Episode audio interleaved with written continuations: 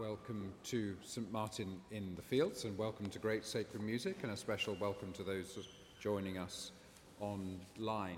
There are, I suggest, two ways we can think about the holy days of Maundy Thursday, Good Friday, and Easter Day. One is like they're the three core days at the very epicenter of existence. All existence revolves around them, gaining its meaning in relation to them. In them, we found out what love means, what food is for, how precious yet fragile relationships are, how low we can go as human beings, how wondrous is God's mercy. They become the touchstone to evaluate all other reality.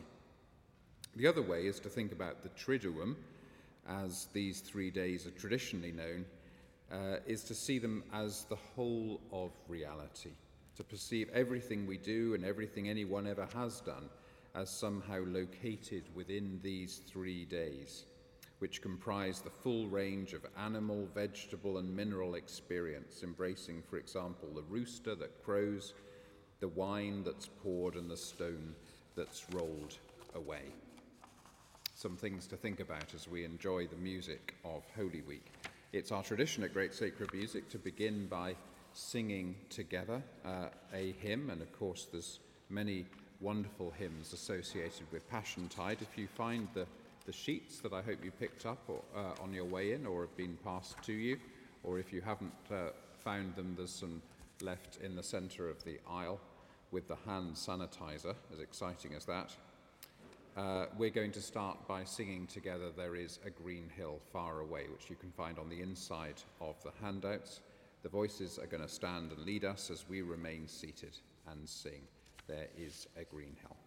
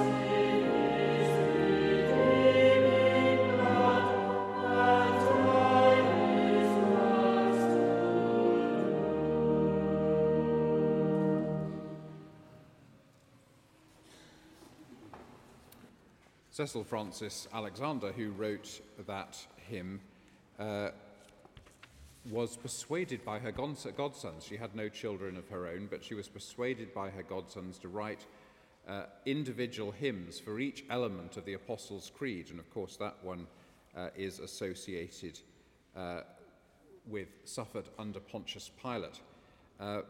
It's actually a much more dense theological hymn than it's often given credit for because it's thought of as, of as, a children's hymn. No reason why children shouldn't like dense theology, of course. But it's, uh, it, it, there's plenty of uh, sophisticated theological thinking about the atonement in that hymn. Another way of presenting the Holy Week story is less doctrinal and more simply to follow the accounts in the Gospels. We're now going to hear uh, John Sanders's uh, St. Mark Passion. Sanders was organist of Gloucester Cathedral from 1967 to 1994, quite an epic season. and director of the Three Choirs Festival for most of that time. He published his St. Mark Passion in 1993, uh, and it follows the Passion Tide story. We're not going to hear all of it right now, but we are going to hear the part from where Jesus is condemned to death until he actually dies.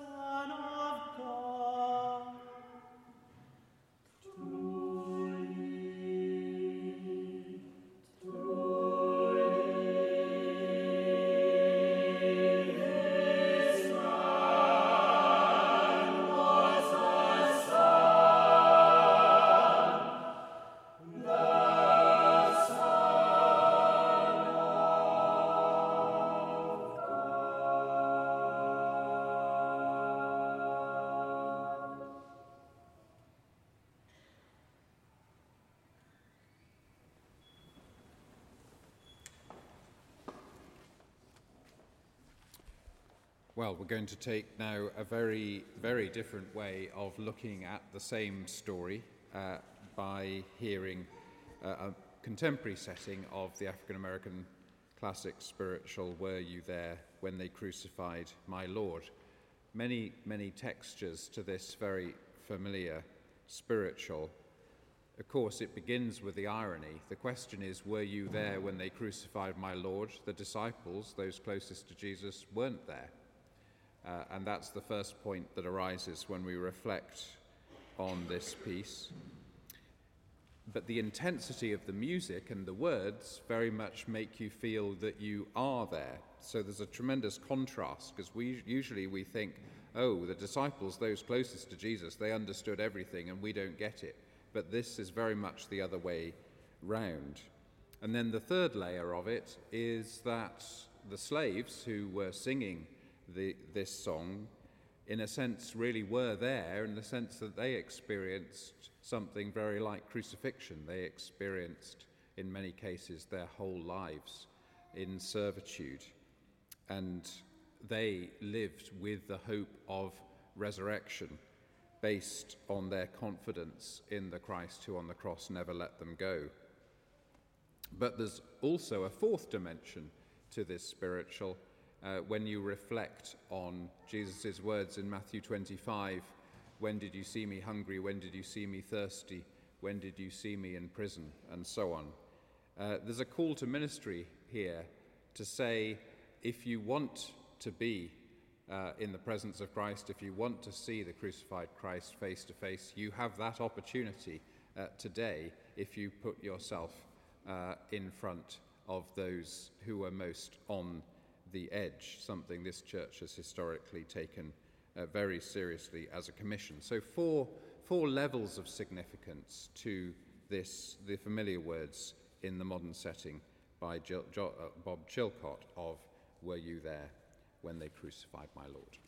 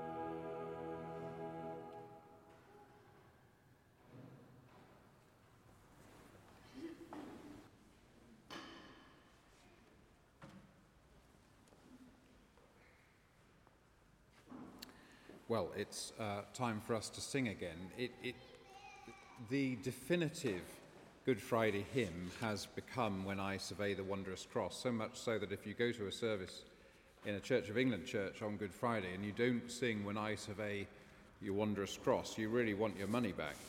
It's, it's just not the same without it. But, it, but it's a very different hymn when you look at it closely from uh, Cecil Frances Alexander's There is a Green Hill far away. Isaac Watts, who wrote this hymn, was a Unitarian, so not all that hot on doctrine. Uh, and if you look at uh, these four verses very closely, you'll find that the words me, my, and I occur 12 times in six li- 16 lines. It's not so much a hymn about what Christ achieved on the cross as about how his example changes my life. Very pietist, very uh, personal, this gospel. One of the most poignant lines did e'er such love and sorrow meet, portraying the cross as the very extreme of sorrow, but also the very height of love. Christianity, the recognition that true love must face untold sorrow if it's to be embodied in everlasting companionship, makes you reflect on those poignant words from Song of Songs in the Old Testament. The question is love as strong as death? Clearly, Isaac Watts's answer is that the cross gives the answer yes. Let's remain seated uh, and sing these four verses of When I Survey the Wondrous Cross as the voices stand and lead us.